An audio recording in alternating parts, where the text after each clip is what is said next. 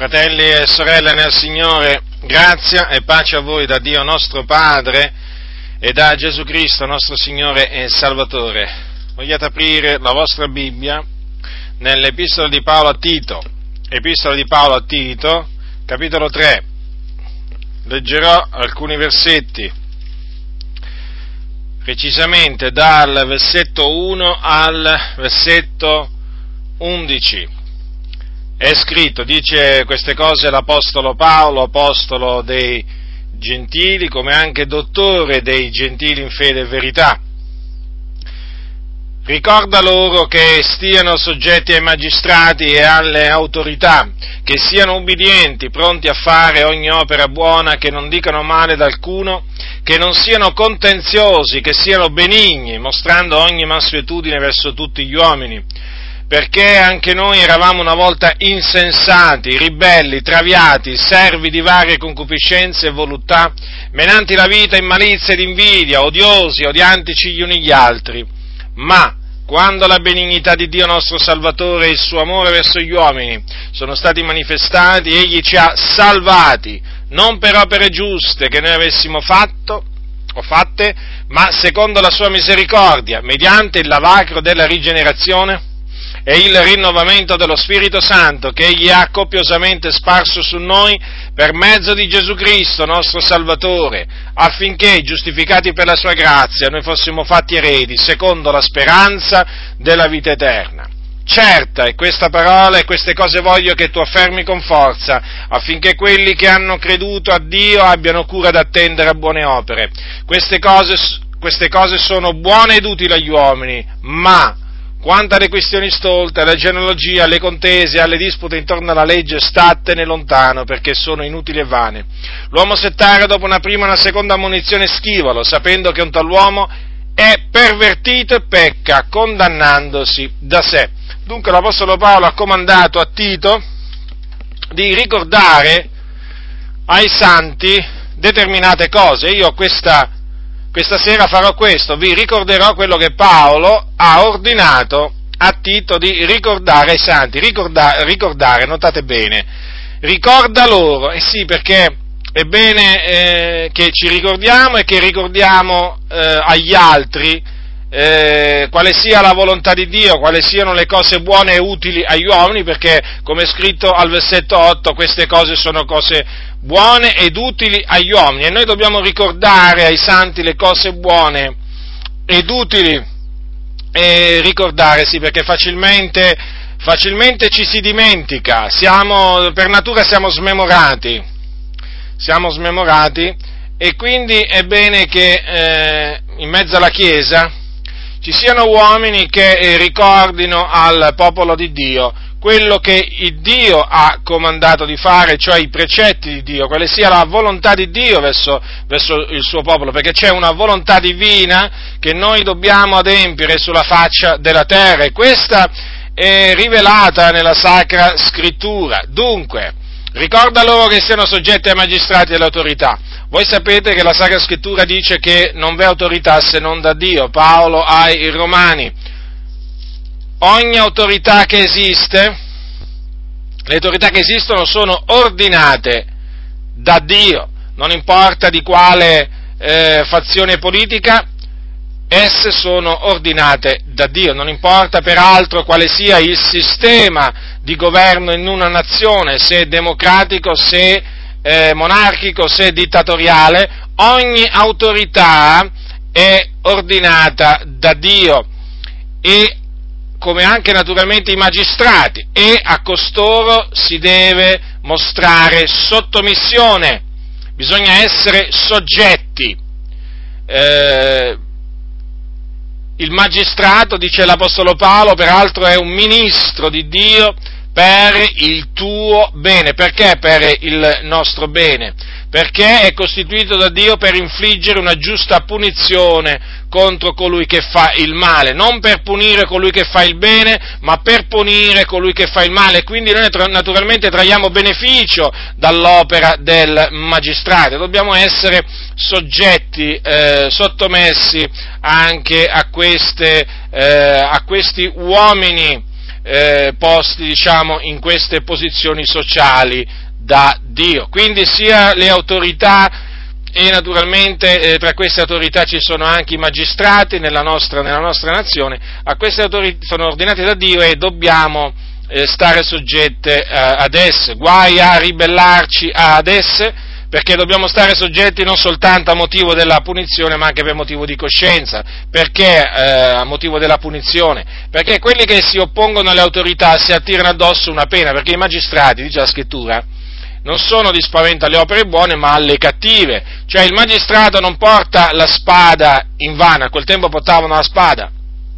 Oggi naturalmente portano altre, altre, altre armi in, in, nei, paesi, nei paesi qui occidentali e dunque il, eh, la, una delle ragioni è quella naturalmente della, eh, della punizione, perché? perché la legge prevede che la ribellione all'autorità sia punita, all'autorità terrena. E dunque dobbiamo stare attenti perché se trasgrediamo, se eh, ci opponiamo all'autorità ordinata da Dio, ci attireremo una, una, giusta, una giusta punizione, meritata. E naturalmente non soltanto dobbiamo stare soggetti eh, a motivo della punizione ma anche per motivo di coscienza, certo, perché nel momento in cui noi infrangiamo, infrangiamo la, legge, eh, la, la, legge, dell'autorità costituita da Dio, quando anche, mh, quando anche la facessimo franca, eh, diciamo dal punto di vista umano, cioè quando anche l'autorità non ci perseguisse per quel, quel misfatto, certamente la nostra coscienza eh, sarebbe contaminata sarebbe contaminata e davanti a Dio saremmo trovati, saremmo trovati colpevoli. E quando non arriva la punizione del, dell'autorità terrena, poi arriva la punizione dell'autorità divina, dove non arriva l'uomo a punire, dovete sapere che ci arriva il Dio sicuramente. Quindi dobbiamo stare soggetti non soltanto a motivo della punizione, ma anche per motivo di coscienza. Queste sono cose scritte, sono cose scritte nella Sacra Scrittura. Naturalmente all'autorità va, eh, va reso onore non, non, ci si deve fare beffe delle autorità, quindi non sono ammesse sulla bocca dei santi le barzellette contro i carabinieri, non sono ammesse le barzellette contro il primo ministro, contro i ministri, insomma queste cose sono cose che eh, um, fanno parte della vita di coloro che sono morti nei loro falli, nelle loro trasgressioni, ma certamente non, non, sono, non sono, cose che fanno parte del, del linguaggio di un credente, di qualcuno che è stato trasportato dalle tenebre nel regno eh, di luce, nel regno dell'amato figliuolo eh, di Dio. Dunque onore alle, alle autorità, Certamente è evidente che nel momento che l'autorità ci comanda di trasgredire la legge di Dio, noi dobbiamo ubbidire a Dio anziché agli uomini e quindi trasgredire l'autorità eh, ci, fanno, ci, possiamo fare degli esempi, per esempio se l'autorità ci vietasse di radunarci per eh, rendere il nostro culto al Signore, noi dovremmo opporci all'autorità, se l'autorità ci vietasse di leggere la Bibbia o di bruciare la Bibbia, noi ci dobbiamo opporre all'autorità, se l'autorità ci ordinasse di non fare figli, per esempio, alle coppie, o magari l'autorità ordinasse a una coppia di non fare più di due figli, in Italia naturalmente questa non è una cosa diciamo, che, eh, che, possa avvenire almeno nel breve termine, però ci sono nazioni, anche perché qui c'è, diciamo, c'è, un, eh, c'è, un, tasso di natalità molto basso in Italia, però ci sono nazioni dove il tasso di natalità è molto alto e dove le nazioni e dove le, le autorità hanno ordinato di non fare eh, diciamo, figli oltre un certo numero, in questo caso anche va disubbidita l'autorità perché la, Dio ha comandato crescete moltiplicate ho fatto degli esempi per fare capire che la sottomissione all'autorità è nel Signore. Nel momento dunque in cui l'autorità comanda a, a noi di, fa, di, di, andare contro la parola di Dio, noi dobbiamo opporci. Dunque, eh, oltre diciamo, a questa sottomissione, oltre all'onore, naturalmente vanno pagati i tributi alle, alle autorità, eh, perché eh, naturalmente mediante i tributi si regge tutto l'apparato organizzativo del, eh, di governo del, di, una, di, una, nazione, i magistrati vengono pagati con i soldi alla fin fine dei contribuenti, come anche naturalmente ehm, i ministri e così via. Quindi è necessario ricordare queste, queste cose, che non, ci, non, si scordino mai queste cose. Ora eh, dice anche Paolo di, di ricordare ai santi che siano ubbidienti, come figlioli di ubbidienza dice l'Apostolo, l'Apostolo, Pietro, dice l'Apostolo Pietro nella sua epistola, ascoltate quello che dice l'Apostolo Pietro, in primo Pietro al capitolo 14 dice, e come figlioli d'ubbidienza non vi conformate alle concupiscenze del tempo passato, quando eravate nell'ignoranza, ma come colui che vi ha chiamati è santo, anche voi siate santi in tutta la vostra condotta, poiché sta scritto siate santi perché io sono santo, e se invocato come Padre colui che senza riguardi personali giudica se, secondo l'opera di ciascuno, conducetevi con timore durante il tempo del vostro pellegrinaggio. Dunque, vedete, noi siamo chiamati figliuoli d'ubbidienza. Esistono i figli della disubbidienza, che sono naturalmente quelli che sono perduti, sono coloro che sono morti nei loro, pe- nei loro peccati e nelle loro trasgressioni, eh, ma esistono anche, che sono naturalmente dati a ogni sorta di peccato, a ogni sorta di, di concupiscenza, ma esistono anche figliuoli di ubbidienza, e quelli siamo, siamo noi. Cosa dice la Sacra Scrittura? Che come figlioli di ubbidienza non ci dobbiamo conformare alle concupiscenze del tempo passato quando eravamo nell'ignoranza. Ricordate quando eravate nell'ignoranza? Io me lo ricordo bene quel periodo, non conoscevo la volontà di Dio, ero ignorante, ignoravo la volontà di Dio. Qual è la volontà di Dio? Che ci santifichiamo, che conserviamo il nostro corpo in santità ed onore. Noi ignoravamo ignoravamo eh, la volontà di Dio perché non conoscevamo, non conoscevamo il Dio. Ora che cosa, che cosa dobbiamo fare come fiori di ubbidienza? Non ci dobbiamo conformare alle concupiscenze del tempo passato. Ora è chiaro che ciascuno di noi era, diciamo, si abbandonava a ogni sorta di concupiscenza, magari chi più ad una concupiscenza anziché ad un'altra, comunque tutti noi eravamo, eh, diciamo, ci abbandonavamo alle concupisc- a svariate concupiscenze eh, c'è, c'è per esempio chi, chi andava al cinema, chi andava al teatro, chi andava a vedere la partita di calcio, eh, chi andava nei nightclub, chi andava nelle discoteche, chi andava al mare, andare al mare a divertirsi. Insomma, eh, è chiaro che eh, c'è chi andava a giocare per esempio la schedina, eh, la schedina del totocalcio, chi giocava ai cavalli, chi giocava a poker, eh, insomma potrei menzionarne veramente tantissime di queste, di queste concupiscenze eh, a cui diciamo, noi, noi, tutti, chi più chi meno, era, eh, era, eravamo dati. Ora la scrittura dice che non ci dobbiamo più conformare a queste, a queste concupiscenze del tempo passato, considerate come vengono chiamate, del tempo passato, certo, perché sono cose che riguardano il nostro passato, che dice il Signore, se dunque uno in Cristo egli è una nuova creatura o creazione, le cose vecchie sono passate, ecco, sono diventate nuove. Dunque queste cose fanno, fanno parte del nostro passato, sono chiamate, guardate attentamente, concupiscenze del tempo passato. Purtroppo per tanti credenti sono ancora concupiscenze del tempo presente, perché non è che, non è che appartengano al passato, passato, purtroppo appartengono ancora al presente,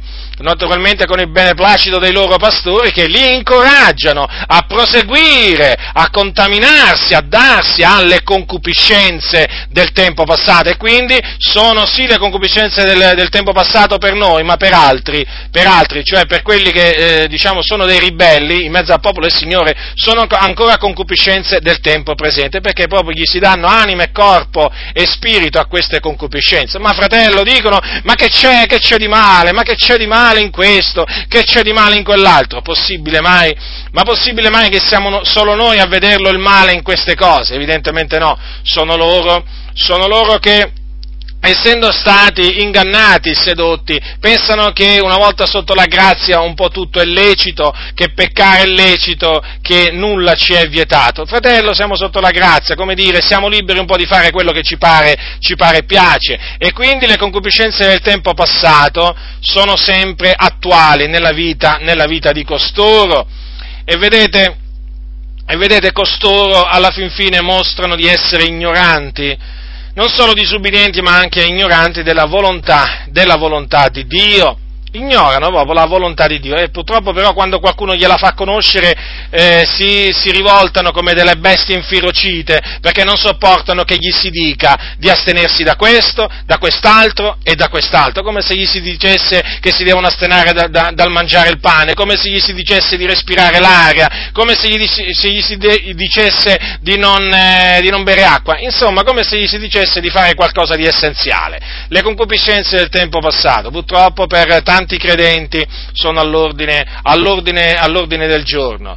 Ehm, questo naturalmente ho detto prima con il beneplacito di, dei pastori, di tanti pastori, perché i pastori sono in prima fila in questa ondata di ribellione che c'è in mezzo e di conformismo che c'è in mezzo al popolo del Signore. Pare che qua ci sia scritto per molti conformatevi alle concupiscenze del tempo passato, ripeterò fino alla noia che per molti credenti leggono la Bibbia all'incontrario, c'è scritta una cosa e loro ne capiscono, eh, ne capiscono un, un'altra. E infatti perché molti si conformano alle concupiscenze del tempo tempo passato, perché? Perché leggono nella Bibbia una cosa del genere, nel senso leggono nella Bibbia perché loro leggono la Bibbia all'incontrario, sono stati abituati, sono stati abituati a fare così dai loro, dai loro, pastori, perché i pastori in altre parole gli hanno detto che se, se, sono liberi. Sono liberi, quindi essendo liberi eh, possono, fare quello, possono, fare quello, che vogliono. Basta che non uccidono, basta che non vanno, non vanno a rubare, non vanno a rubare, però diciamo per il resto si possono, andare, si possono andare a divertire, perché altrimenti che noia questa vita, che noia questa vita di rinunzie, loro dicono rinunzie, no, non parlateci di rinunzie, di rinunzie parla la Chiesa Cattolica Romana, noi evangelici non dobbiamo parlare di rinunzia, noi dobbiamo parlare di divertimento, di intrattenimento, noi dobbiamo parlare appunto di prosperità, noi dobbiamo parlare di tutte queste cose che appunto attraggono le persone, no, No, non è assolutamente così, la scrittura parla di rinunzie come? E ne dobbiamo fare di rinunzie, dobbiamo rinunziare a noi stessi, dobbiamo rinunziare alle mondane concupiscenze, eh, a quelle veramente concupiscenze a cui noi eravamo dati prima di conoscere eh, il Signore, o meglio al tempo mh, mm, della, dell'ignoranza. Dunque vedete la scrittura, dunque eh, comanda che noi dobbiamo essere ubbidienti, fratelli nel Signore, non disubbidienti, eh, ma ubbidienti, perché Dio è santo e vuole che noi siamo santi. Eh, e questo naturalmente va onore, va onore e gloria del Signore, la nostra, la nostra ubbidienza, perché non conformandoci alle concupiscenze del tempo passato, noi ci santifichiamo poi dice la Sacra Scrittura, pronti a fare ogni opera buona, pronti, eh, non tardi, pronti. Ogni opera buona, le opere buone sono di svariato genere, ospitalità, elemosina, aiuti di ogni, aiuti di ogni genere che si possono dare, che si creano comunque, eh, si creano necessità di vario genere, sia nella, nella fratellanza, magari anche tra le persone del mondo, e pronti a fare ogni opera buona eh, tra le opere buone vi ricordo, vi ricordo c'è quello del, dell'elemosina. Ci tengo a sottolinearlo questo perché ci sono pastori oggi che pensano che eh, l'elemosina non faccia parte delle opere buone che Dio ha innanzi preparato, perché vedete, noi siamo stati creati in Cristo Gesù per le buone opere. Che dice Paolo ai santi degli Efesini? Dice così al capitolo 2, noi siamo fattura di Lui essendo stati creati in Cristo Gesù per le buone opere, le quali Dio ha innanzi preparato affinché le pratichiamo. Ora è chiaro che Dio ha innanzi preparato vuol dire che le ha preparate innanzi la fondazione del mondo, prima che noi ci convertissimo, dunque ha preparato le opere buone. E noi dobbiamo essere pronti a compiere queste opere buone. Tra queste opere buone c'è l'elemosina, cioè il dare sostegno ai poveri, cioè il dare denaro o diciamo generi di altra, di, diciamo, di prima necessità ehm, ai, ai, poveri, sì, ai poveri, anche, anche a quelli diciamo, che chiedono denaro per strada, i mendicanti, i veri mendicanti naturalmente anche quelli sono degni di, di, essere, di, essere, aiutati. La scrittura dice pronti a fare ogni opera buona. Quando, ehm, quando Pietro e Giovanni incontrarono e videro quel, alla porta del Tempio detta Bella quel, eh, quello zoppo che, chiede, che, met, che, mettevano là ogni giorno a chiedere l'elemosina eh, a coloro che entravano nel Tempio, Sapete, che, eh, sapete perché eh, Pietro non, non, fece l'emosina quel giorno? Perché non aveva né argento e né oro. Infatti, eh, infatti quel, quell'uomo, eh, quando si sente dire guarda noi, dice li guardava intentamente aspettando di ricevere qualcosa da loro. Ma Pietro disse, dell'argento e dell'oro io non ne ho, ma quello che ho te lo do, nel nome di Gesù Cristo Nazareno cammina. Dunque è evidente che l'Apostolo Pietro non aveva denaro in quella circostanza con sé, altrimenti avrebbe fatto l'emosina. naturalmente, mediante la potestà che aveva ricevuto dal Signore Gesù, dette a quell'uomo la guarigione nel nome di Gesù, o meglio, Gesù Cristo, mediante Pietro, diette una perfetta guarigione a quell'uomo, ma sta di fatto, sta di fatto che l'elemosina Pietro non la fece perché non aveva con sé né argento e né oro. È giusto fare l'emosina, fa parte dell'elemosina ai poveri, eh, siano essi credenti che non credenti, perché la scrittura, la scrittura dice, del, secondo che ne abbiamo l'opportunità, di fare del bene a tutti, principalmente a quelli della famiglia dei credenti, ma in, però dice a tutti, non è che le opere buone vanno fatte solo verso i credenti. Non ci scoraggiamo nel fare il bene, dice l'Apostolo Paolo. Così dunque, secondo che ne abbiamo l'opportunità, facciamo del bene a tutti, ma specialmente a quelli della famiglia dei credenti. Paolo ai Galati. Dunque pronti a fare ogni opera buona. Dicevo prima che ci sono molti pastori che oramai hanno escluso l'elemosina dalle opere buone che Dio ha innanzi preparato. Naturalmente naturalmente i ragionamenti che fanno sono, sono i più svariati per sostenere questa, questa menzogna, ma tant'è, fanno appunto, dicono, dicono, queste cose e naturalmente rilegano l'elemosina a un, declassano l'elemosina in questa, in questa maniera. Eh, eppure Gesù parlà, parlò di fare l'emosine, Gesù comandò di fare l'emosine, disse per esempio vendete i vostri beni e fate l'elemosine, l'ha dette Gesù queste cose. E mm, vorrei, vorrei, ricordare per esempio che quando quel ricco chiese a Gesù, maestro buono che farò io per ereditare la vita eterna, Gesù sapete cosa gli, de- sapete cosa gli rispose? Va a vendere tutto ciò che hai e dallo ai poveri, e avrai un tesoro nel cielo, poi vieni e seguimi. Ora, notate? Avete notato? Eh? Gli, gli comandò di fare l'emosina ai poveri.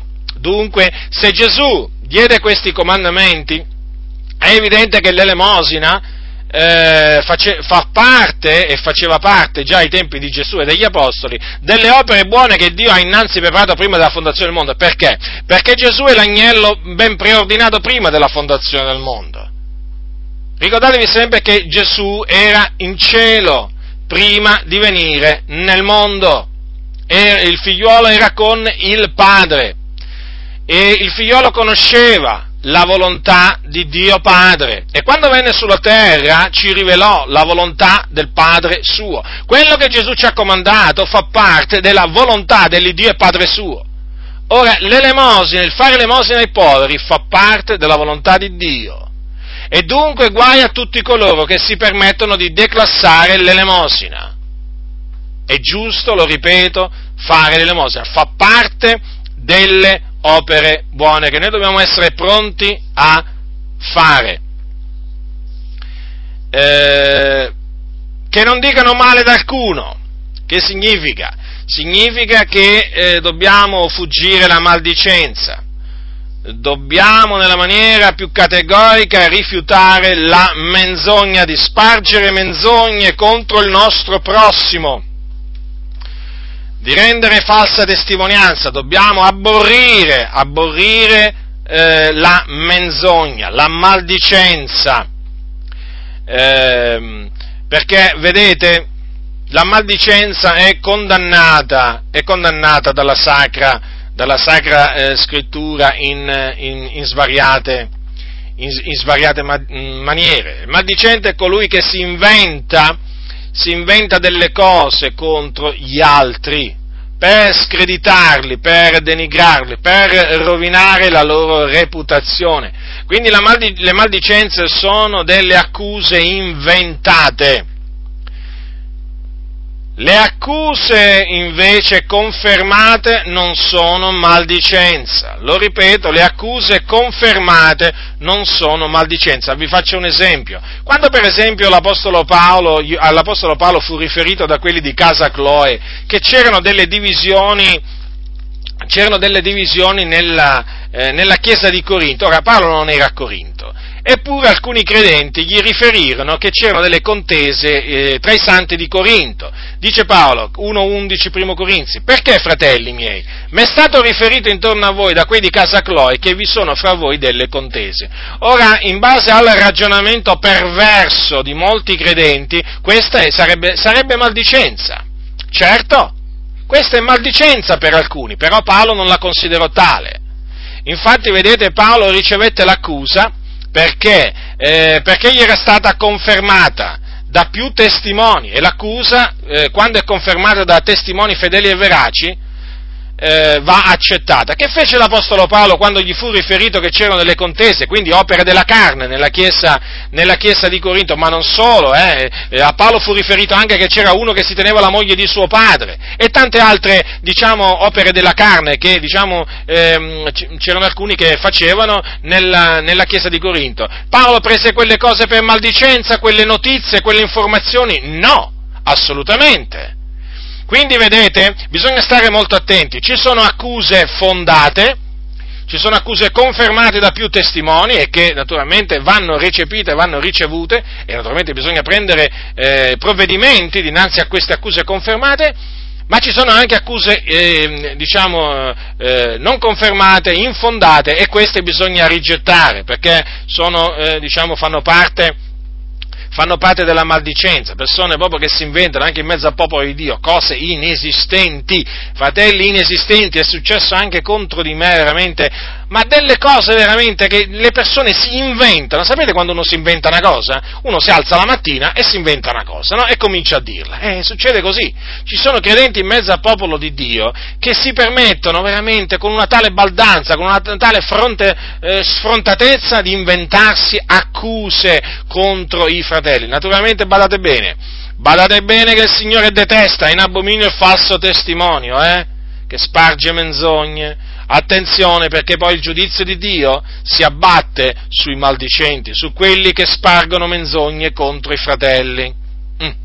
Quindi la scrittura dice che non dicono male ad alcuno, poi la scrittura dice che non siano contenziosi, quindi non dobbiamo essere, non dobbiamo essere eh, eh, non dobbiamo essere litigiosi, dobbiamo essere persone pacifiche, dobbiamo procacciare la pace con tutti. D'altronde dice l'Apostolo Paolo, eh, per quanto dipende da voi, se è possibile, naturalmente vivete in pace, lo dice Paolo ai, dice Paolo ai, ai santi di Roma, dice così, allora, se è possibile, per quanto dipende da voi, vivete in pace con tutti gli uomini. Quindi siamo chiamati a vivere in pace con tutti gli uomini, beati quelli che si adoperano la pace perché essi saranno chiamati figli di Dio. Ricordate, queste sono le parole, le parole di Gesù. Dobbiamo essere persone pacifiche, che amano la pace, che vogliono dimorare in pace con il loro vicino, con i loro fratelli. Non dobbiamo essere persone litigiosi che cercano lo scontro, la disputa. Assolutamente, fratelli, assolutamente no dobbiamo essere persone pacifiche, d'altronde siamo, siamo eh, figli dell'Iddio della pace, siamo discepoli di colui che è il principe della pace, quindi noi non possiamo che essere pacifici, persone pacifiche, pacifiche, che procacciano la pace. Certo, Naturalmente se qualcuno vuole stare in guerra con noi, eh, che ci possiamo fare? Peggio per lui. Ma noi dal canto nostro dobbiamo cercare di stare in pace, in pace con tutti. Chi ci dichiara guerra, peggio per lui. Alla fin fine poi che possiamo fare? Non è che possiamo costringere uno con la forza a vivere in pace, vivere in pace con noi. Se quello ci odia, se quello eh, ci detesta, se quello ci fa i dispetti, pazienza, sopportiamo. Eh, la, scrittura dice, la scrittura dice che dobbiamo essere benigni buoni quindi, buoni verso tutti, persone che non, eh, non, non fanno le loro vendette, non contraccambiano il male con il male e attenzione, persone che non contraccambiano il bene con il male, no? perché ci sono anche quelli che contraccambiano non solo il male con il male, ma anche il bene con il male. E io ne ho conosciuti, ho conosciuto dei credenti che il bene lo contraccambiano con il male, ma per quanto sta in noi continuiamo a fargli del bene quindi dobbiamo essere persone, eh, persone buone, eh, pronte, a sopportare, eh, pronte a sopportare l'altro fratello, le debolezze degli, dell'altro fratello, pronta, pronti a perdonare, a perdonare gli altri agli fratelli, perché dice se il tuo fratello pecca, riprendilo, se si pente, perdonagli, non c'è scritto se si pente mostrati spietato, se si pente rifiutagli il perdono, no? Se si pente, perdoni, perdonatevi sarà perdonato. Attenzione perché se noi non perdoniamo, poi non ci sarà perdonato. Dobbiamo essere, dobbiamo essere benigni, buoni verso gli altri, misericordiosi, perché poi come noi siamo verso gli altri, così il Dio si comporterà verso, verso, di noi. Se noi siamo spietati verso gli altri, se un fratello si pente, ci chiede perdono e noi naturalmente serbiamo rancore verso di lui e ci rifiutiamo di perdonarlo, sapete che succederà poi quando noi andremo dal Signore a confessare i nostri peccati? Che il Signore si turerà le orecchie perché come abbiamo fatto poi ci sarà fatto. Come ci comportiamo verso gli altri, poi Dio si comporterà verso di noi. Quindi se noi non perdoniamo, non ci sarà perdonato.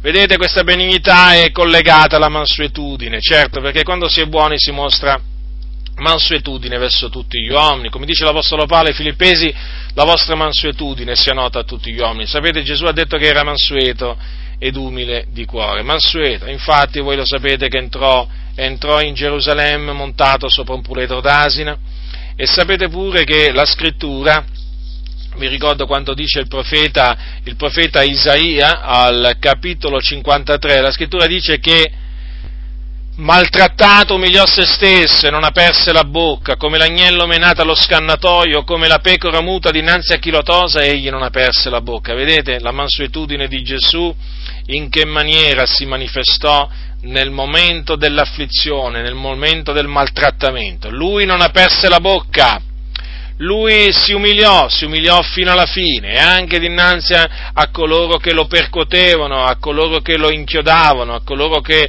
lo, lo maltrattavano, vedete, non aperse la bocca, come un agnello. Gli agnelli, sapete, sono degli animali mansueti e Gesù è l'agnello di Dio ed è il, proprio la persona per eccellenza, mansueta, mansueta, ha mostrato la sua mansuetudine verso tutti gli uomini e anche noi dobbiamo mostrare la nostra ogni mansuetudine verso tutti, eh, verso tutti, gli uomini. Naturalmente essere mansueti non significa mica che se noi vediamo la corruzione in mezzo alla Chiesa, se noi vediamo il commercio in mezzo alla Chiesa, se noi vediamo le, eh, sentiamo le false dottrine in mezzo alla Chiesa ci dobbiamo stare zitti, eh, attenzione, no? Perché qui qualcuno potrebbe fraintendermi, Gesù non aperse la bocca, sì, maltrattato, miglior se stesso come l'agnello, sì è vero, ma non aperse la bocca in quella circostanza, perché oltraggiato non rendeva gli oltraggi, soffrendo non minacciava, ma quando Gesù si trovò davanti gli scribi e i farisei, aperse la bocca e come? E li riprese con severità, chiamandoli guide cieche, stolti, certo, perché questo meritavano, avevano annullato la parola di Dio con la loro tradizione e Gesù aprì la bocca per riprenderli, certo, perché bisogna aprire la bocca per riprovare le falsità, non bisogna tenerla chiusa la bocca, quella è, co- è codardia, attenzione fratelli, perché chi sa fare il bene non lo fa commette peccato, se tu ascolti le menzogne tu non puoi stare zitto dinanzi alle menzogne, se tu vedi la malvagità non puoi stare zitto dinanzi alla malvagità in mezzo alla Chiesa, gli apostoli ce ne hanno dato un esempio, gli apostoli erano uomini di azione, uomini che agivano quando vedevano, sentivano delle falsità, prendevano provvedimenti, aprivano la loro bocca, erano persone mansuete gli apostoli, ma però quando, quando la verità veniva ehm, veniva attaccata, quando l'Evangelo veniva attaccato, aprivano la bocca o prendevano, o prendevano carta e inchiostro e scrivevano in difesa della parola del Signore. E questo bisogna fare ancora oggi. O, alcuni oggi Alcuni oggi pensano che stare zitti dinanzi all'avanzare della corruzione nella Chiesa sia segno di mansuetudine, ma quale segno di mansuetudine? È segno di codardia, è segno di paura. Quale mansuetudine? La mansuetudine si mostra verso i propri nemici quando si viene picchiati, quando si viene oltraggiati, quando si viene maltrattati.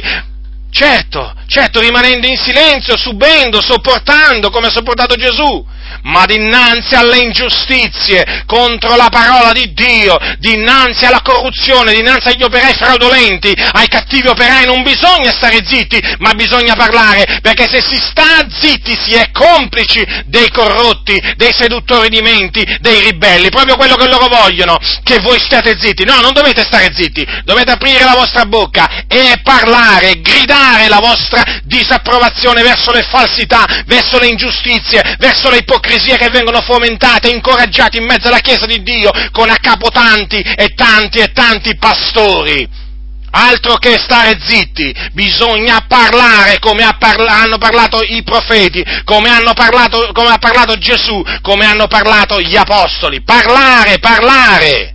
Questo il Signore comanda, comanda di fare, perché quando si parla si è un freno comunque a coloro che diffondono le menzogne. Si è un freno, sì, e come? È come se, se si è un freno. Invece se si sta zitti, quelli si sentono proprio, eh, diciamo, liberi, li, ancora più liberi di, di, fare e dire quello che vogliono loro. E non temete le solite, le solite diciamo, eh, parole che vi diranno, ma fratello, ma non devi giudicare. Attenzione, perché noi siamo chiamati a giudicare giustamente, non secondo l'apparenza ma con giusto giudizio. È un comando, dobbiamo giudicare con giusto giudizio. Le cose di questa vita le possiamo giudicare. Gli apostoli giudicarono i peccatori, o meglio, quelli di dentro che si erano dati al peccato. Gli apostoli giudicarono i cattivi operai. Certo, li chiamarono cattivi operai, non è un giudizio questo? Eh, voglio dire, se non è un giudizio questo, che cos'è? E quindi, e quindi noi dobbiamo seguire il loro esempio. Il loro esempio, chiamare costoro con il loro nome, ribelli, cianciatori, seduttori di menti cattivi operai, gente riprovata quanto alla fede. Queste sono tutte cose scritte nella Bibbia, sapete? Le dicevano gli apostoli dei corrotti al loro tempo. Che facciamo noi? I corrotti li cominciamo a chiamare cari fratelli? Eh? Assolutamente, i cattivi operai come li, come li, mettiamo a chiamare i cattivi operai? Quelli che fanno gli scandali, gli operatori di scandali, come li chiameremo noi? Brava gente? Eh? Uomini di Dio? Lungi da noi, così non sia! Questa gente deve essere smascherata! E facendo anche nomi e cognomi! perché è ora di finirla. È ora di finirla con questo silenzio in mezzo al popolo del Signore, che per tanti anni ha regnato sovrano nella Chiesa dell'Iddio vivente. È ora di fare i nomi e cognomi di questi che producono scandali, che vanno contro la parola del Signore affinché veramente quelli del mondo, quelli di fuori vedano che non tutti sono omertosi, che non tutti sono codardi in mezzo al popolo di Dio, ma ci sono quelli che amano la verità, la giustizia, la santità e che sono pronti a dare la loro vita, a essere oltraggiati a motivo della verità. Questo bisogna fare per dare l'esempio in mezzo a questa generazione storta e perversa, ma ad alcuni di dare l'esempio non gli importa proprio niente proprio niente, i corrotti, i seduttori in mezzo al popolo di Dio, dinanzi a questa massa di credenti omertosi e codardi, eh, si sente incoraggiata, ancora di più incoraggiata, eh, ad agire, a fare scandali, a dire menzogne. E infatti avete visto? Eh? Avete visto quante menzogne, quante menzogne, una dopo l'altra, una dopo l'altra? Sono come le ciliegie le menzogne sono come le ciliegie, ne mangi una e ti viene voglia di un'altra. E certo, dicono una menzogna, nessuno gli dice niente, gli viene voglia di dire un'altra menzogna, nessuno gli dice niente, e gli viene voglia di dire la terza menzogna, e poi la quarta, e poi la quinta, e poi la sesta, e poi la settima, e poi, e poi si fa una montagna di menzogne, e l'Evangelo viene seppellito, la verità viene seppellita, la giustizia viene seppellita. Infatti la vedete voi? La vedete voi? Bisogna riesumarle queste cose, da tutte quelle menzogne che hanno accumulato, questi pastori corrotti, tutti questi seduttori di menti nel corso dei decenni in mezzo al popolo di Dio. Altro che silenzio, è ora di levare la voce, la propria voce forte e chiara, come la alzano loro, eh? Codardi, come la alzano loro, gente corrotta. Questa è gente corrotta che alza la voce per raccontare le barzellette, per raccontare le battute, per prendere in giro i santi che si santificano e allora bisogna alzare la voce per turargli la bocca finalmente a costoro e anche pubblicamente perché la devono smettere, la devono smettere di farsi beffe dell'Evangelo, la devono, la devono smettere di farsi beffe dei santi e della santità soprattutto. E lo sapranno e lo sapranno. E così almeno eh, ci sarà un certo freno. E comunque sia sempre in vista di una purificazione, perché qui ci vuole una purificazione in mezzo alla casa di Dio, che è contaminata da tutte le parti. E con, c'è una contaminazione rampante, rampante. E perché non avviene la purificazione? Perché c'è codardia, c'è paura degli uomini, c'è timore degli uomini anziché timore di Dio. Ci deve essere il timore di Dio nei nostri cuori, dobbiamo essere pronti a morire per la verità, per la giustizia, per la santità, per gli eletti. Dobbiamo essere pronti a soffrire come soffrirono i, i, i profeti, Gesù, gli apostoli. Certo, certo. E naturalmente si soffre, si soffre quando si, quando si, rimproverano questi uomini corrotti, quando ci si leva a favore della verità, dei deboli, dei maltrattati, degli scandalizzati. E si soffre sì, ma beati veramente, beati tutti coloro che soffrono, perseguitati a cagione di giustizia perché di loro è il regno dei cieli. Dunque dobbiamo, dobbiamo mostrare mansuetudine verso tutti gli uomini.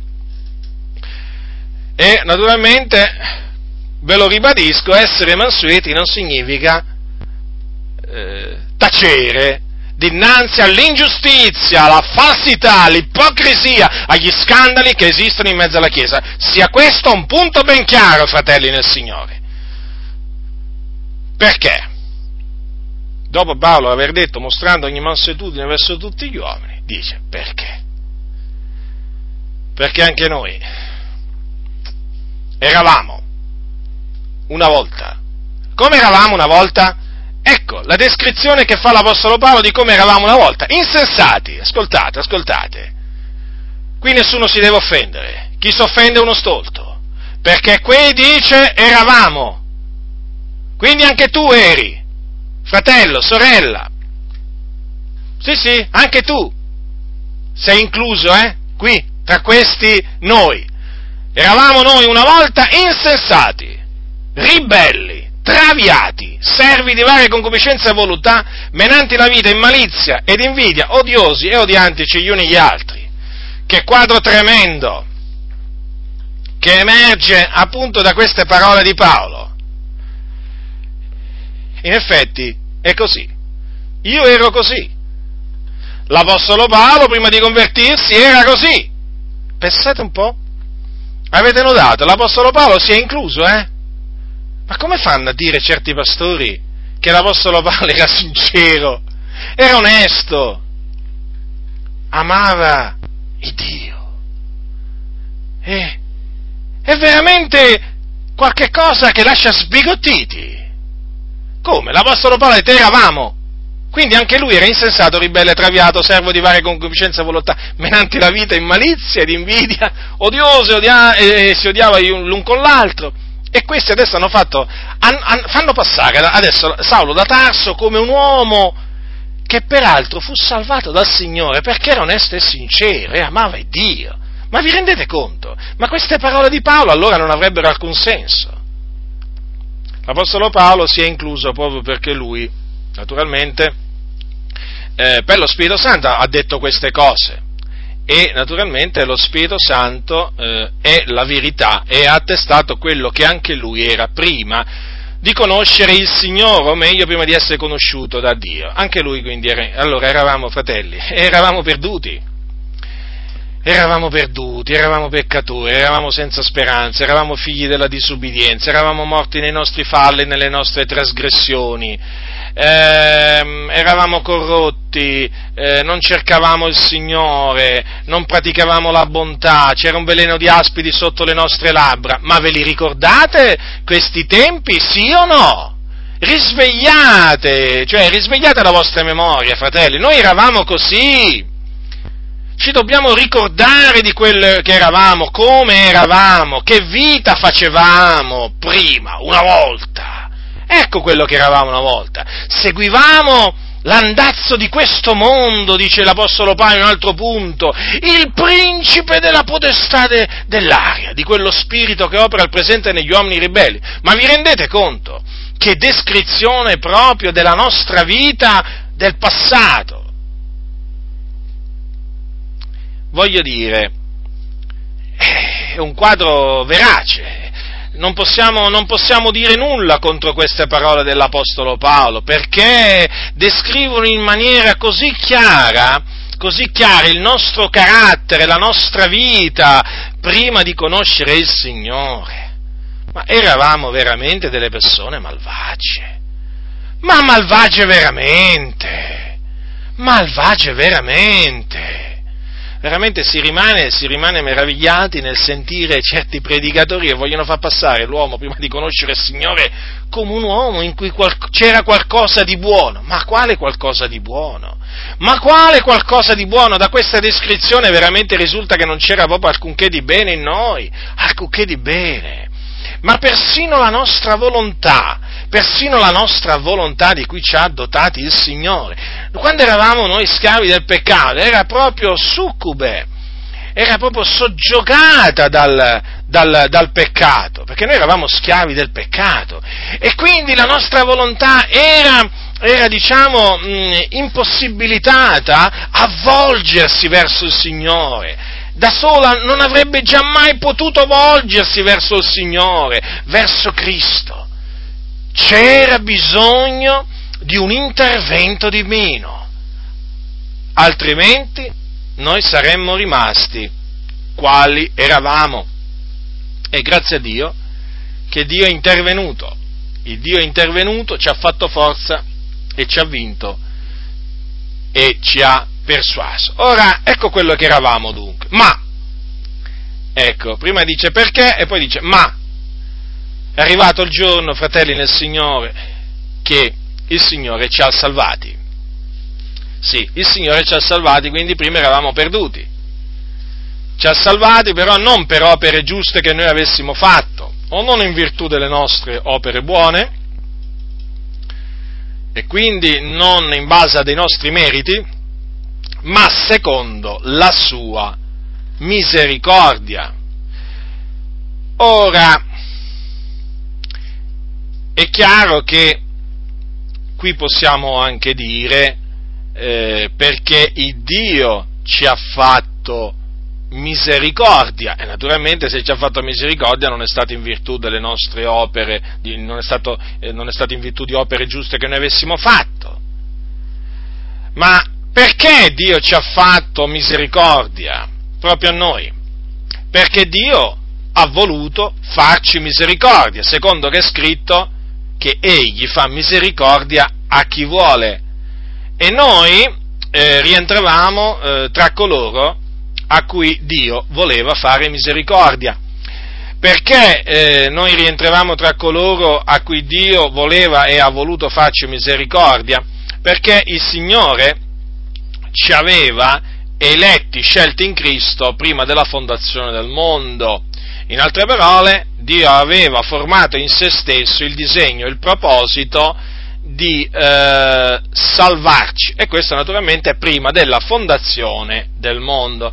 E non solo aveva, cioè, aveva, fatto questo proposito ma Paolo dice in un altro punto che ci ha fatto grazia in Cristo Gesù avanti i secoli o avanti o prima che il tempo iniziasse. Lo dice a Timoteo. Prendete l'epistola di Paolo a Timoteo capitolo 2 dice eh, 1.9 eh, di seconda Timoteo, il quale Dio, il Dio naturalmente, ci ha salvati e ci ha rivolto una santa chiamata non secondo le nostre opere, vedete la similitudine, la simiglianza con le parole di Paolo a Tito, ma secondo il proprio proponimento e la grazia che ci è stata fatta in Cristo Gesù avanti i secoli. Ora vorrei che notaste, vorrei che, not, vorrei che notaste la somiglianza tra queste due espressioni, eh? State molto attenti. Allora dice Paolo a Tito, egli ci ha salvati non per opere giuste che noi avessimo fatte. Qui dice a Timoteo, eh, il quale ci ha salvati e ci ha rivolto una santa chiamata non secondo le nostre opere. Avete notato? Dunque c'è molta, c'è molta somiglianza tra queste due espressioni. Ma c'è anche una forte somiglianza tra le espressioni seguenti. Allora, a Tito dice così, se, diciamo nel, proseguendo, dice così ma secondo la sua misericordia. Dice invece a Timoteo, ma secondo il proprio proponimento e la grazia che ci è stata fatta in Cristo Gesù avanti i secoli. Dunque quel secondo la sua misericordia naturalmente si collega in maniera perfetta al proponimento dell'elezione di Dio e alla grazia che ci è stata fatta in Cristo Gesù avanti i secoli. Proponimento dell'elezione di Dio che dipende non dalle opere, come dice Paolo ai Romani, ma dalla volontà di colui che chiama.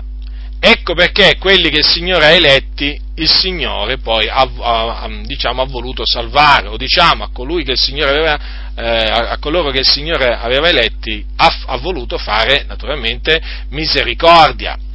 Dunque, notatela questa, questa somiglianza tra queste due, tra queste due eh, espressioni. Ora, è chiaro che eh, non c'è alcuna ingiustizia in Dio per aver agito in questa maniera, perché Dio è libero di fare quello che vuole, Dio è libero di fare misericordia a chi vuole. E eh, ha voluto farci misericordia e noi, gli siamo, e noi gli siamo grati, gliene saremo eternamente grati eh, per questo. è dipeso dunque dalla sua volontà, appunto perché il proponimento dell'elezione di Dio dipende dalla volontà di colui che chiama e non dalla volontà di colui che è chiamato, eh? perché qui adesso fanno dipendere le elezioni niente di meno che dalla volontà di colui che è chiamato, no? L'elezione, la proponimento dell'elezione dipende dalla volontà di colui che chiama e dunque non è stata per la nostra volontà che siamo stati salvati o meglio, eh, noi non siamo stati salvati perché lo abbiamo voluto noi, ma siamo stati salvati perché lo ha voluto il Signore. Che diremo dunque, fratelli, a queste cose? Se Dio è per noi, chi sarà contro di noi? Quale grazia Dio ha manifestato verso di noi, fratelli, verso di noi che eravamo proprio perduti, senza speranza, figlioli di ira, come erano eh, come sono, diciamo, per natura tutti gli uomini. Noi lo eravamo, anche noi, figlioli di ira, però il Signore, vedete, ci ha fatto diventare, ci ha resi suoi figlioli, perché a lui questo, a lui questo è piaciuto.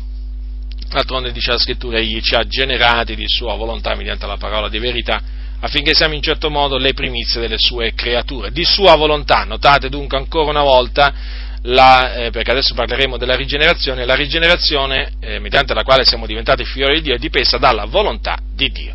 Dunque, Paolo dice, egli ci ha salvati non per opere giuste che ne avessimo fatto, ma secondo la sua misericordia. Chiaramente qui è, è posta l'enfasi sulla misericordia, sulla grazia di Dio, perché eh, vedete in questa maniera in questa maniera è tolto all'uomo ogni vanto, perché vedete, è proprio perché la salvezza non è in virtù d'opera, in virtù d'opere che nessuno di noi si può, eh, si può gloriare non è in virtù d'opere, dice Paolo, affinché ognuno si glori. Certo, perché se fosse stato in virtù d'opere, allora noi saremmo qui del continuo a gloriarci di noi stessi.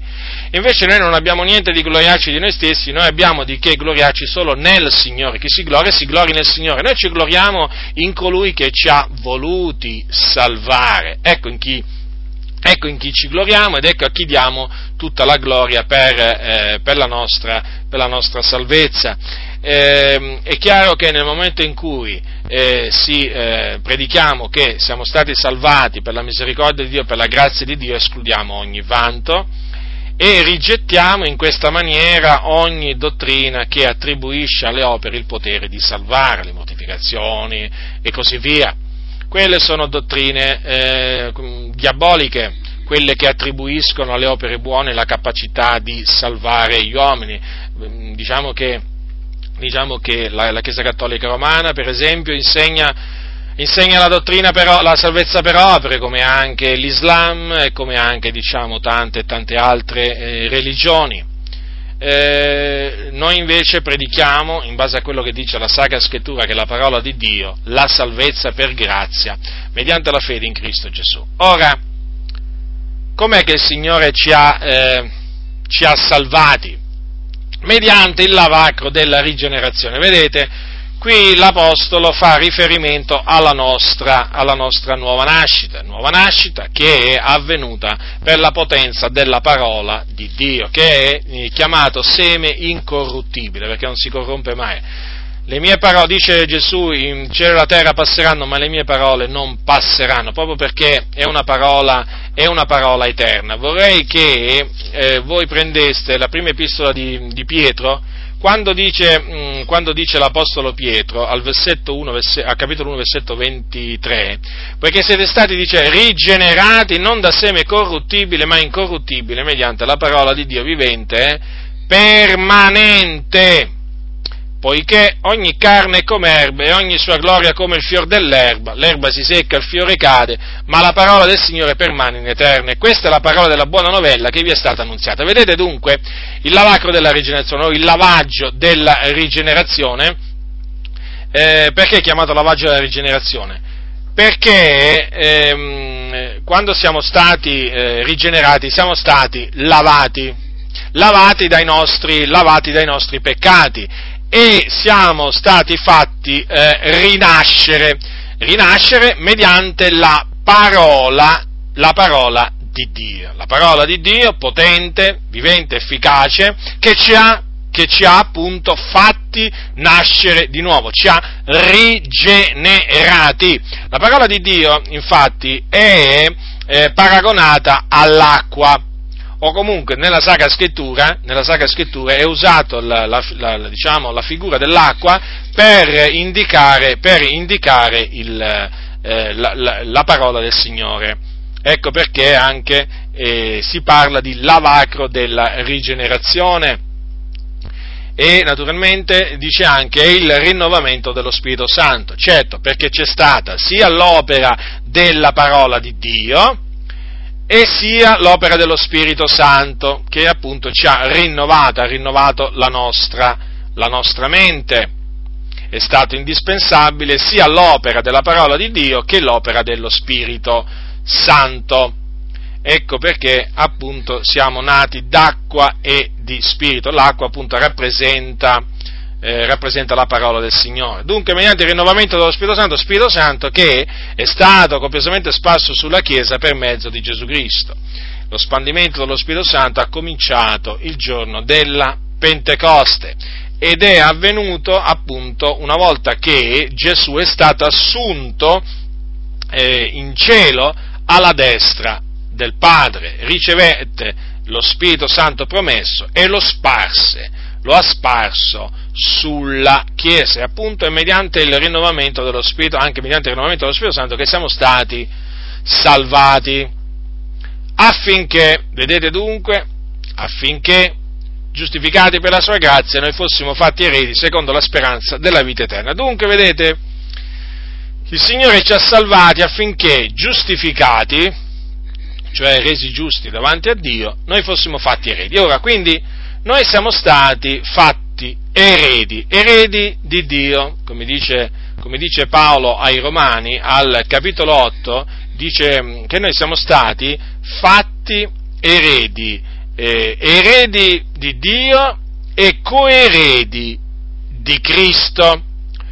Ora, vorrei che eh, vorrei farvi notare una cosa. Se voi prendete l'epistola agli ebrei, è scritto eh, che mh, il figliuolo, allora prendete il, il, capitolo 1 degli ebrei, versetto 1 e versetto 2, allora il Dio, dopo aver in molte volte e in molte maniere parlato anticamente ai padri per mezzo dei profeti, in questi ultimi giorni ha parlato a noi mediante il suo figliolo, che egli ha costituito erede di tutte le cose, mediante il quale pure ha creato i mondi. Ora, notate questo, vorrei porre l'attenzione su questo fatto, che Dio ha costituito il figliolo erede di tutte le cose. Di tutte le cose, eh? Allora è evidente che se noi siamo, ehm, siamo coeredi di Cristo, evidentemente anche noi siamo, assieme a Cristo, eredi di tutte le cose, di tutte le cose considerate. Ecco perché l'Apostolo Paolo, l'Apostolo Paolo diceva ai santi di Corinto di non gloriarsi degli uomini, perché dice ogni cosa è vostra. Fratelli nel Signore, guardate che quando la parola di Dio dice una cosa, bisogna crederci, eh? Qui non è che c'è l'opzione, non è un optional, eh? non è un'opzione qui, qui non si tratta di un'opzione, qui si tratta di un comando, noi dobbiamo credere a quello che la Sacra Scrittura dice, quando dice Paolo ai santi di Corinto, nessuno dunque si gloria degli uomini perché ogni cosa è vostra, e Paolo, e Apollo, e Cefa, il mondo, e la vita, e la morte, le cose presenti, le cose future, tutto è vostro. Avete notato? Le cose presenti e le cose future fratelli nel Signore.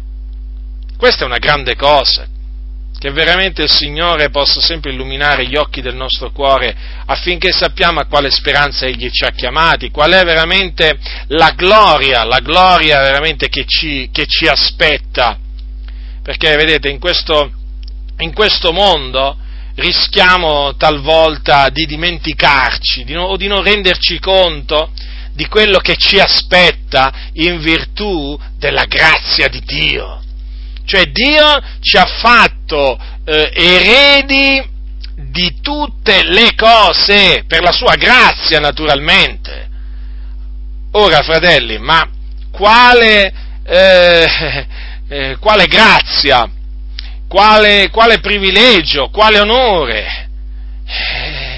Quale grande cosa che noi abbiamo ricevuto dal Signore, fratelli, essere stati, fa, siamo stati resi eredi di tutte le cose, perché siamo appunto eredi di Dio e coeredi, e coeredi di Cristo, e naturalmente basta considerare le cose, le cose del futuro, quando dice beati i mansueti perché si erederanno la terra, naturalmente questo, questo passaggio è usato molto dai, dai, cosiddetti testimoni di Geova, eh? loro hanno tutta una, tutta una dottrina particolare, hanno, hanno fondato su questo, su questo, passo tutta una loro dottrina particolare, falsa veramente, piena di falsità veramente che, eh, che ormai cioè, eh, non si, non si, contano nemmeno, vorrei dire, veramente, le falsità che hanno inventato su questo versetto.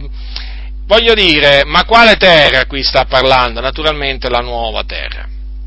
La nuova terra che il Dio creerà a suo tempo dopo aver distrutto, annientato, fatto dissolvere questa terra.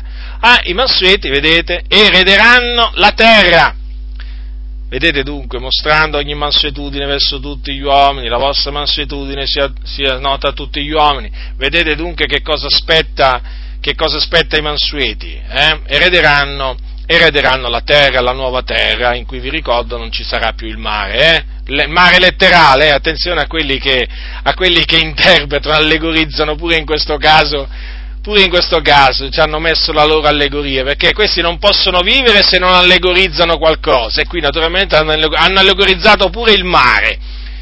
Il mare non ci sarà più, e per mare si intende appunto, facciamo i nomi, va, il mare Mediterraneo non ci sarà più, non ci sarà, non ci sarà più l'Oceano Pacifico, l'Oceano Atlantico, l'Oceano Indiano, insomma, tutti, tutto il mare, tutto il mare non ci sarà più. Eh, Dio così ha stabilito che nella tua nuova terra non ci sia più il mare. Dunque, vedete, tra le altre cose, erederemo la terra, fratelli nel Signore. Eh, d'altronde le cose presenti e le cose future, le, co- le cose future sono nostre.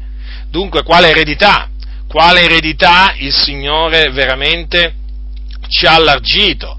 Ma d'altronde vi ricordate, Abramo dette tutta, dette tutta la sua eredità, tutto quello che possedeva a a Isacco, a Isacco il, figlio della, eh, il figlio della libera, della donna libera, cioè di Sara, o il figlio della, della promessa. E dunque vedete come, come Isacco ricevette da Abramo tutto quello che il suo padre possedeva,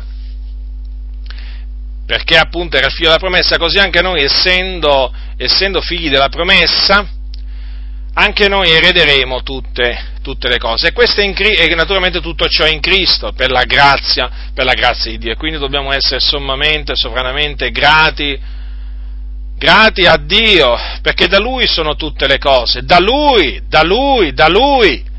L'uomo non può ricevere cosa alcuna se non gli è data dal cielo. E noi, fratelli nel Signore, questa eredità questa eredità di cui siamo stati fatti eredi l'abbiamo ricevuta dall'alto per la sua grazia quindi studiamoci sempre di dargli la lode la gloria, l'onore che veramente spettano solo a Lui e naturalmente di vivere una vita santa, giusta, pia, nel cospetto di Dio, eh, nel cospetto degli uomini, perché, fratelli nel Signore, è vero, noi abbiamo ricevuto tutto per grazia, però c'è un prezzo da pagare, nel senso ci sono delle rinunzie da fare, cioè c'è una vita santa da vivere sulla terra, e la vita santa, una vita santa si può vivere solo facendo delle rinunzie. Eh? Non, c'è, non, c'è, uno che, che, può vivere una vita santa senza fare rinunce. Le rinunce bisogna farle. È come se bisogna farle.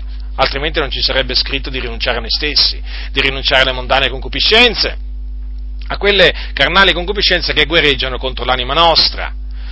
Dunque, fratelli, queste cose, eh, queste cose che vi ho ricordato sono cose buone ed utili agli uomini. E naturalmente ricordandoci, eh, ricordandoci a, quale, eh, a, quale, speranza il Signore ci ha chiamati, ricordandoci della eredità eh, di cui il Signore ci ha fatto eredi, è evidente che noi saremo stimolati ad attendere a buone opere, perché? Perché mediante le opere, le opere buone si glorifica il nome di Dio. Vedendo le opere buone che noi compiamo, gli uomini daranno gloria all'Iddio nostro, all'Iddio e Padre nostro e questo noi vogliamo, che il nome di Dio sia glorificato tramite di noi, non solo tramite, eh, tramite la nostra bocca quando lo lodiamo, ma anche tramite i nostri fatti quando, quando agiamo. Devono vedere in noi delle persone dunque ubbidienti, delle persone buone, delle persone pacifiche, delle persone mansuete e naturalmente delle persone pronte a fare ogni opera buona. Dunque queste cose sono cose buone e utili agli uomini, però ci sono anche le cose inutili.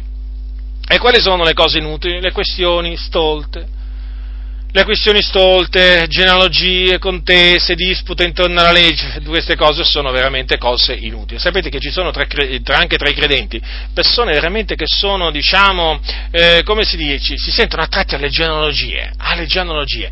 E quando ci si sente attratti alle genealogie è un cattivo segnale. Succede poi, natura- questo naturalmente ha una nefasta conseguenza, perché quando ci si dà le genealogie nascono le contese, contese senza fine producono questioni a non finire. Ecco perché dobbiamo stare lontani, eh, o comunque sia dobbiamo ammonire coloro che eh, tra i credenti si danno alle genealogie, hanno l'amore per le genealogie. Attenzione, eh? eh d'altronde vedete, l'Apostolo Paolo, l'Apostolo Paolo a, a, a, a Timoteo, Timoteo, gli ha detto al primo, nella sua prima epistola, capitolo 1, versetto 3, ti ti ripeto l'esortazione che ti feci quando andavi in Macedonia di rimanere ad Efeso per ordinare a certuni che non insegnino dottrina diversa, né si occupano di favole e di genealogie senza fine, le quali producono questioni, anziché promuovere la dispensazione di Dio che è in fede. Avete notato dunque? L'Apostolo ehm, Timoteo aveva ricevuto da Paolo l'ordine di, eh, di dire ad alcuni di non occuparsi né di favole e né di genealogie senza fine, perché non finiscono mai le genealogie. E quindi vedete, assieme alla genealogia ci sono pure le favole, le favole, eh, le favole. Bisognerebbe aprire un altro capitolo riguardante le favole. Comunque sia, anche le favole vanno evitate, come anche le genealogie eh, perché naturalmente non producono la dispensazione di Dio che in fede, non, è, non, sono cose che edificano, sono solo cose che portano contese, dispute senza fine e che disgregano, disgregano la Chiesa, sono cose inutili e vane. Più chiaro di così, ha detto l'Apostolo Paolo, io ci credo. E purtroppo costoro sono gente settaria, questa gente che poi si impunta su queste cose, è gente settaria, eh, che va ammonita, che va ammonita eh, una prima volta e una seconda volta, poi vanno schivati. Perché? Perché costoro sono pervertiti, peccano e si condannano da sé. Dunque, fratelli nel Signore, vi ho ricordato queste cose. Mi studierò naturalmente di ricordarvele fino a che sarò in questa tenda.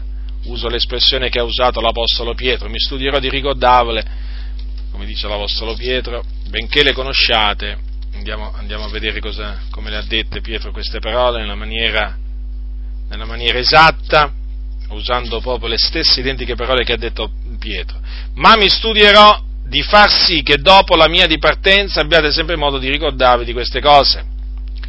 E, ma ancora prima dice, stimo cosa giusta finché io sono in questa tenda di risvegliarvi ricordandovele perché so che presto dovrò lasciare questa mia tenda come il Signore nostro Gesù Cristo me lo ha dichiarato. Dunque, vedete, l'Apostolo, l'Apostolo Pietro ricordava ai santi, eh, ricordava ai santi le cose che dovevano sapere che Dio aveva ordinato che venissero loro, venivo, venissero loro trasmesse e si era studiato di far sì che si ricordassero di quelle stesse cose anche dopo che lui sarebbe andato, andato con il Signore. Dunque, io ve le ricordate, fratelli nel Signore, se Dio lo vorrà, ve le ricorderò, ve le ricorderò di nuovo e voi naturalmente non dimenticatevele, conservate il ricordo di queste cose e fate quello che il Signore vuole che voi facciate.